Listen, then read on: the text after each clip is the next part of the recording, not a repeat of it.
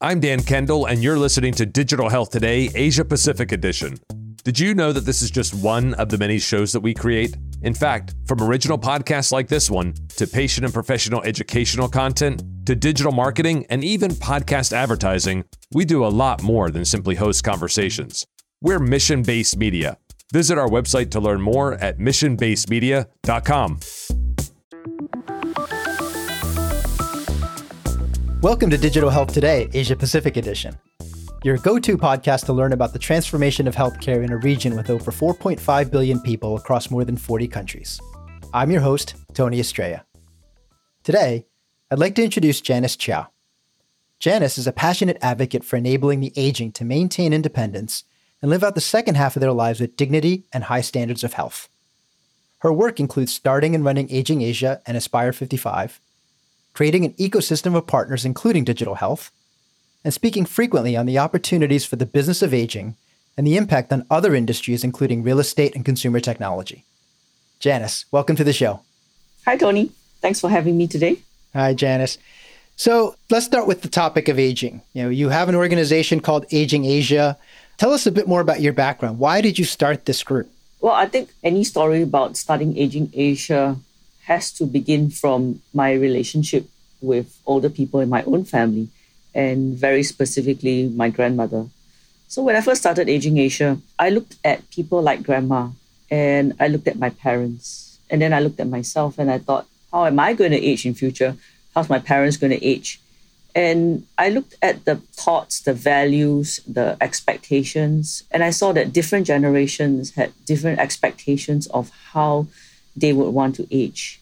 And I felt like Asia wasn't ready for people like my parents and in future like myself to age. There weren't enough products and services that could help us to age in the manner that we envision, which would be to be very independent, to maybe not live with the children, to engage in activities and travel, and you know, to live well on our own. And when I look back at grandma's generation, her generation is that generation where we think of Asia as traditional values of filial piety where they come into play. And that means that grandma expected as she grew older, we would give her all the support required. And in Asia, that often means grandma would live with us in our house. We would look after her. We might hire a helper to tend to her additional needs as she got older. And we would virtually do everything for her as she got frail. And that means the housework, the cooking, her activities, we would tend to all her needs.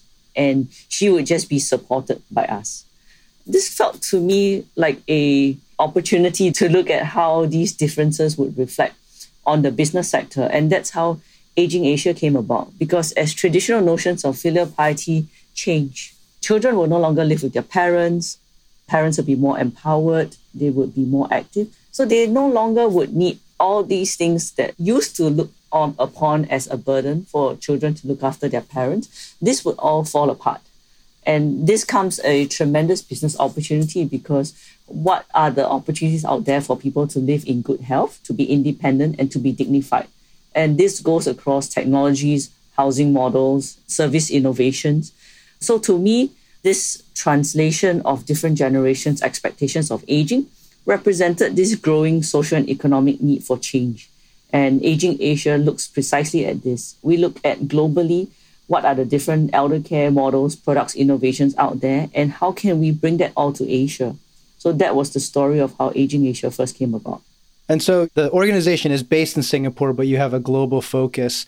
And you know, over the last few years, we've gotten to know each other based off of the events that you've run, that you bring together an ecosystem and community and actually the headline for how you describe aging Asia is focused on its alliance on the business of aging. So tell us a little bit more when you got this organization started and you looked at aging as a challenge and going back to your grandmother's story, tried to figure out what are the support structures necessary. Where did you start? Who are the stakeholders that you felt were most important to you? Honestly, I felt that from the beginning, I wanted to get the financial sector involved. So that was my first go to financial services, the banks. And then I realized that there was a disconnect between what the banks thought aging was and what the rest of the aging organizations felt should be. a lot of aging organizations increasingly were beginning to see aging as a possible economic opportunity for all the different sectors. A lot of the banks felt that aging was CSR, and literally, I got put through to CSR departments whenever I spoke to the banking sector about aging. And that was the early beginnings. But today, we are now seeing that they see aging as a social economic opportunity. There is like socially responsible investments in aging, but there is also direct investments in the silver economy because as people live longer and as longevity levels increase, we then saw an involvement of how the bank started to see aging differently, how a lot of companies started to see aging differently. Aging was a strategy that they could expand their businesses, and aging overall in society, if you look at all the media attention on it, it gradually moved from being a social challenge towards being a social opportunity. So let's go back to then the definition. If there's misaligned definitions between various stakeholders, you also mentioned the term silver economy. And if we look at the country dynamics, right? So Japan, we talk about centenarians. In developing markets, the average age has been rising as wealth has been increasing. What's your definition of aging? Well, my definition of aging, it's more like a journey in which as we travel through this journey, our needs will change and it requires enablement rather than just pure delivery of service. So, my definition of aging is a process that as we get older, we need more opportunities for independent living. Great. I think that helps as a broad structure to think about the progression of you know where we are today as adults and where we will become as we move into this silver generation presumably because of the color of our hair is defining silver. I, I, think precisely that's it. You see when you think about aging traditionally it's thought of like gray hair frailty and getting weak. And that conversation is now changing into empowerment independence and getting stronger as we age. So as you've looked at various uh, parties that are really adopting and believe in the same enablement approach. Who are you working with today in looking at aging and in which countries are you finding that you're getting alignment to say that's the vision of what an aging business should look like? This is how we're empowering people. Can you give us a couple of examples? When we think about aging in Asia, we always like to look at the super aging countries and more specifically, we always look towards Japan for what are the models they're doing not just in terms of the private sector, but also in terms of government policies. And one example I always like to mention is that in Japan, Ministry of Health works closely with Ministry of Economy and Trade in that aging space. And it's a collaborative approach, right down to the extent that any aging event would be attended by both ministries. And I think that's a very good example of a policy level approach when we look at companies in Japan, we do know that because of the long term care insurance policies in Japan, the private sector has had a leg up in that sector as they have been investing in the sector very heavily because of the continued support of the long term care insurance policy. But if we look at companies on the company level, then we look at technology innovations, robotics, assisted living products, uh, mobility products. There's a lot of innovations coming out of Japan and also coming out of Taiwan as well as Korea that's leading in that space. If we look at opportunities for Asia to look at, then I think one thing that has to start from is who is going to pay for all these products and services. And unless we can develop that, we are purely looking at that middle income to higher income class that will be able to pay for all these wonderful products and innovations that's going to come out into the market. Hence, I think that for the sector to really grow to the next level, we need a combination of government policies as well as private spending. And the ability to pay for solutions and innovation, I think, are nice to have when as we look at the future and how we're creating impact. As someone who's worked in this space of disruptive change, I always bring things back to what's the consumer problem or the individual problem we're trying to solve. So, can you categorize for us what are some of the bigger problem areas that you look at and you've seen organizations, government and private sector looking at as the core problems of aging that need to be solved? I think different people wear different lens. Let me put on the lens of a grandchild that was a caregiver to my grandmother and use that example towards a specific area. Let's say, how can we help older people to age in a more dignified manner? And I think everything's okay throughout most of the aging journey until the last 12 months of someone's life. And that's where a lot of challenges to maintain the dignity of that older person comes in. How do they shower? How do they toilet? How do they cope with not being able to do things on their own, that emotional weakness that they feel, to have someone else take over their care needs and doing things for them. So when we look at dignified aging, then I can therefore see what are the products out there that can help with this process. In Japan, they've developed products that help a person with toileting, even if they have stroke and they are bedridden. There are technology products available that can help them with that versus wearing a diaper. Wearing a diaper, although the in Japan the adults diaper market surpasses the children's diaper market, wearing a diaper is not like an aspirational aging goal. You don't want that. You hope that you never see that situation. But if we just look at wearing of diapers, then we can also look at how can we delay the situation where older people have incontinence challenges. And that in itself is a market opportunity. And that brings us over to healthy aging. Are there programs, exercises possible that help a person to maintain their pelvic muscle so that as they age, the chances of them having to wear diapers or experience toileting issues is reduced? So, in every opportunity that I see, it's trying to solve a challenge. So, that challenge of dignified aging then brings on challenges, opportunities of healthy aging and keeping you stronger so that you don't have to face this challenge. And so that's the mindset of your caregiver looking at how to help people and then what the products come about. What about the mindset of the individual themselves who's getting older? You run a group called Aspire 55. Tell us a little bit more about what have you learned in speaking to and interacting with people who are progressing in their age? How do they think of their lives and what they want to aspire to? So Aspire 55 is the first virtual retirement village. It's essentially a social health community that tries to change the lifestyle habits of sedentary older people. So most of the people that join the village activities are looking for a way that they can get into a regular regime of strength training exercises. But what we've learned from the people coming in is overcoming some of the initial preconceptions we had about this population. So we always thought that as people age, um, there's a lot of preconceptions. For example, when older people age, they will become a retiree, and a retiree means that they want to engage in volunteerism or they want to do gardening. These are some things that we think older people want, but that wasn't true. What we saw was that every older person is different, and everyone has different expectations of how they want to age. It's different from the children's market where you can divide children into certain age groups and they will have different development needs. Whereas for an aging population, somebody who's of the age of 60 to 70 and 70 to 80, you can't really classify them into different development traits because they're all different. An 80 year old could be a lot fitter than a 60 year old.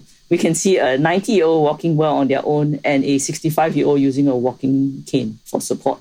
So that's very, very different you know, some of the things that we thought perhaps everyone likes being part of a community and they like the conversations and making new friends, but that wasn't true.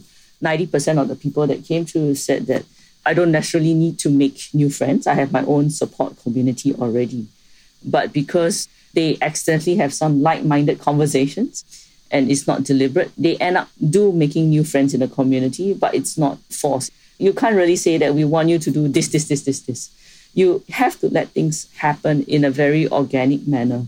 And you have to let the social communities form because they have like minded conversations and not just because you put there, we have these interest groups, please join the interest groups. It's not that easy to say that we would have one service for all seniors because that wasn't going to happen. So, Aspire 55, you can look at it as an experimental model for aging in place solutions we wanted to allow older people to age in their own homes so that aging would be affordable and they would be most comfortable in the environment that they're most familiar with. And when they come for activities or in the clubhouse where they do the strength training exercises, they would then make some accidental connections because of the small groups that they have.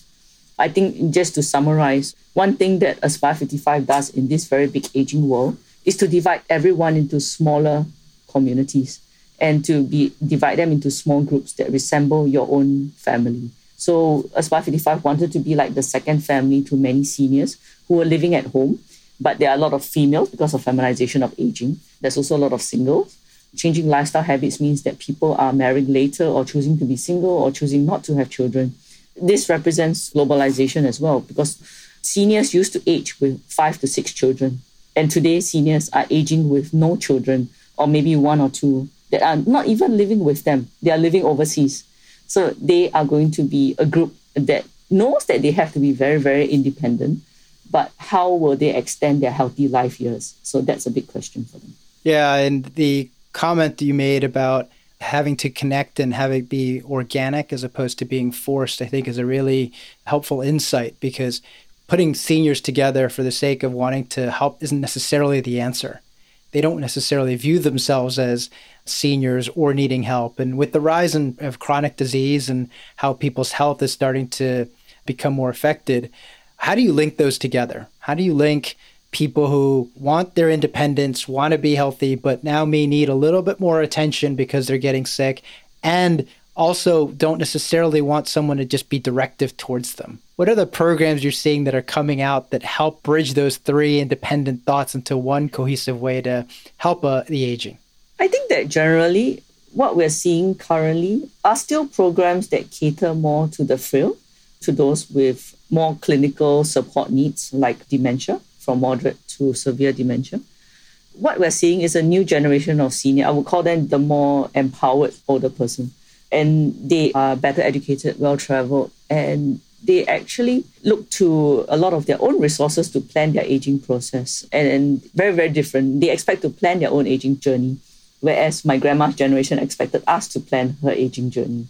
So the new generation of older people, they want to avoid being a burden on the people around them whoever their caregivers are, maybe a niece, a daughter, a grandchild, they want to avoid that burden yeah, emotionally, financially.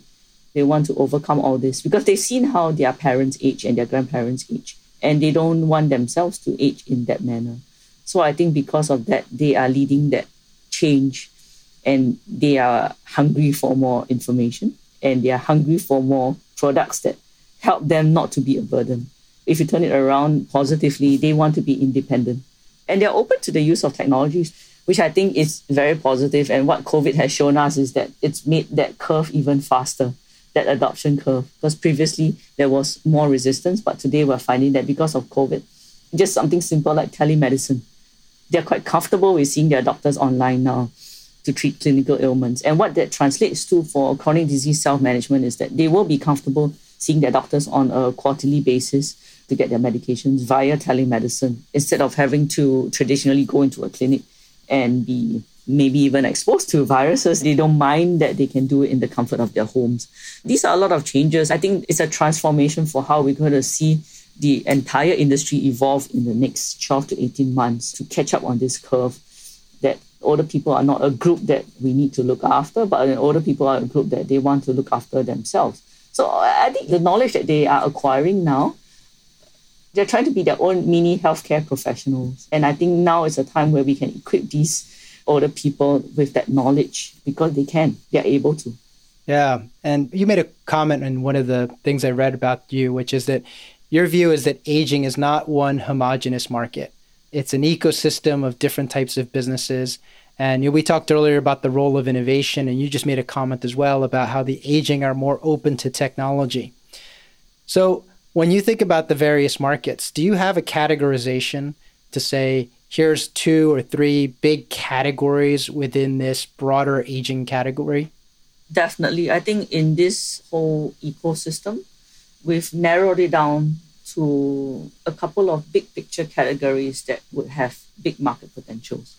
First is looking at dementia. Dementia, we look upon usually in a more clinical way, the interventions and how to look after them when they have dementia. But I think about it more broadly is what is the business of dementia? And in this area, a couple of things we can look at is how do we improve care and how do we enable daily living?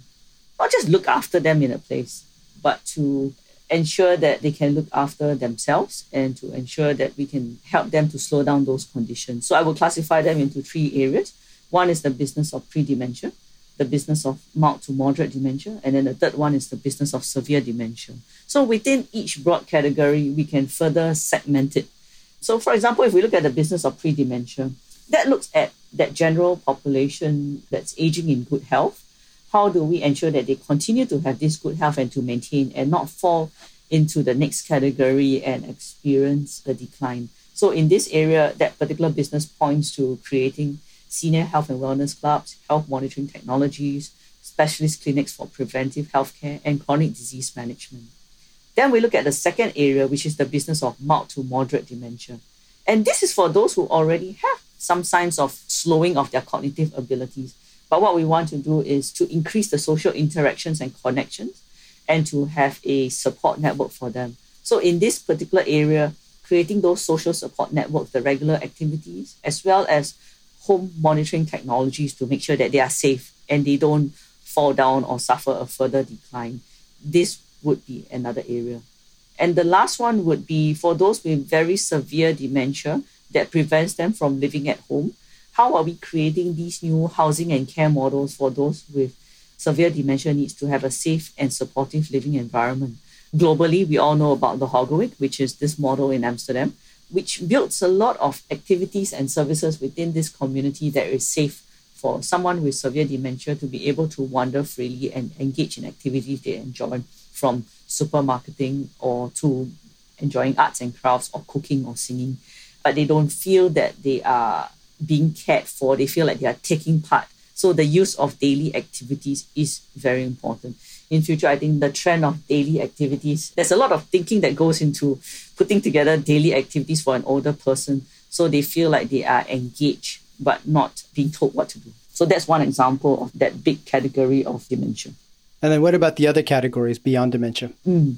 Then the second one that's most important, I think, would be the business of care technology. And this relates to assistive, operational, companion robotic technologies. And just to touch on this, because the care sector has always been very manpower intensive, and it's always about how much personal care can I look after an older person, there is also a fair level of resistance from the care sector workforce about whether or not technologies will replace them. Will robots replace care workers in future?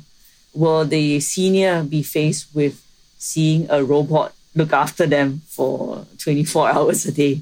You know, that's fairly impersonal. And many care workers come into the sector because they have that heart for the sector and they want to deliver that person centered approach to care. So I think when we look at the business of care technologies, it's very important also to share with the care sector that these robots are meant to complement and to help the care force. So by having the robots do the operations work and the assistive work and the heavy lifting, the staff will then have more time towards care and social engagement for the seniors. If you have robots that can look after the infection control management, robots that can do the cleaning, robots that can do the heavy lifting, reduce some time when you are transferring clients into bathtubs or transferring them into beds, then there's more time to say, sit down and have a chat with that older person, which is what that human to human interaction is most about. So when we look at business of care technologies, I think we can look at four very broad areas. Rising demand for cloud communication, telehealth, remote business, remote clinical functions. The second is the demand for assistive technologies to support the care workers with client monitoring.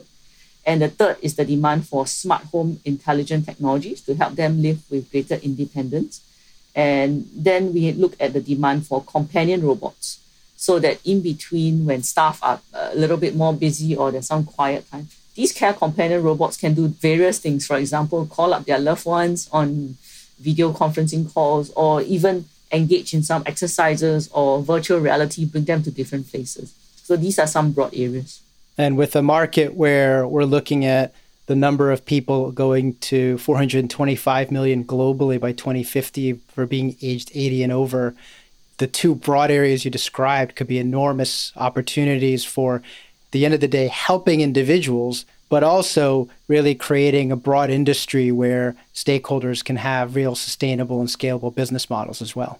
Definitely. I mean, this is a growing sector, but I think my problem with aging is that people see aging as potentially one industry class. and in the overall ecosystem. But actually, aging overlaps every sector and every industry. So that impacts your transportation industry, your communications, your travel and tourism, food, everything.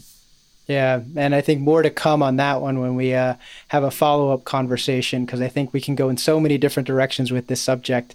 We're coming up on time here. I have one more question for you, which is, you know, there's so many paths as you said we could go into. In this pandemic, we've seen a lot of positive change in terms of adoption of technology in the aging. Do you have any other predictions as to the next 12 months, next 24 months? What will become another positive outcome of this pandemic relative to the opportunities for enabling the aging to live better lives? I think immediately after, in relation to the pandemic and from the observations we've seen globally, is that we're going to see the business of senior living and care communities rise. Why? Because senior living and care communities essentially mean that seniors are being put in groups that can be bubble protected in the event of a pandemic, but still offer them that social interaction and resemblance of normality within that secured community. And it allows for efficient delivery of services within these smaller communities. And I'm not saying large 2,000 seniors gather in one place, but I'm seeing the rise of communities that provide support for maybe 200 to 300 seniors. And this can take place in the form of retirement villages, um, nursing homes, or even the virtual retirement village communities in which you group of people within one housing complex. So the need for more of these bubble living environments where seniors can be safely grouped into small communities will drive the real estate sector to think a little bit differently now as they are building the houses. Are the houses really suitable for the aging population demographics so that as people age, it's an efficient way and they don't need to keep moving? I'm looking for that life apartments where you move in at 60 and you never have to move out. And the service providers come in to deliver the services efficiently. I think that could be one of the next stages of resulting from this pandemic and it's a model that's not about just saying that all seniors move into this community and they'll be isolated, but it's more of seniors move into this community and they will be protected, they will be given the support, and they will be able to age in a better manner than just living sporadically across the island.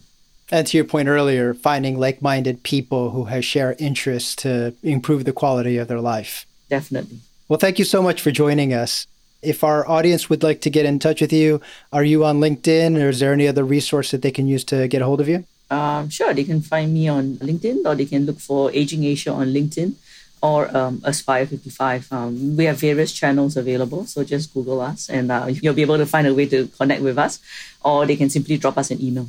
Okay, great. Well, we'll put links to all of those in the show notes. Thank you so much for all your time, Janice. I appreciate this conversation. I look forward to speaking with you again. I think we'll have a conversation on dementia sometime in the future, given what you described and how complex that challenge is as well as we look at uh, countries like China and Japan. But more to come. Thank you again. Thank you very much, Tony. And that's a wrap on this episode. As I mentioned, the show notes contain links for reaching Janice and all her organizations. It also includes a link for a report which helps provide more details on the insights Janice gave to us today. It's the fourth Asia Pacific Silver Economy Business Opportunities Report published by Aging Asia. Before I go, here's how you, our audience, can support us. Please share this podcast with others, and if you subscribe, you'll get updates on new episodes and other content. Through my website, www.tonyestrella.com, you can learn more about my writing and links to reach me on Clubhouse, Twitter, WeChat, and LinkedIn. And finally, please visit our website at digitalhealthtoday.com to hear other episodes from our podcasting team. This show was researched and written by Taliosa and produced along with Mission Based Media. The sound and music was by Ivan Juric. And until next time, I'm Tony Estrella, and thank you for listening.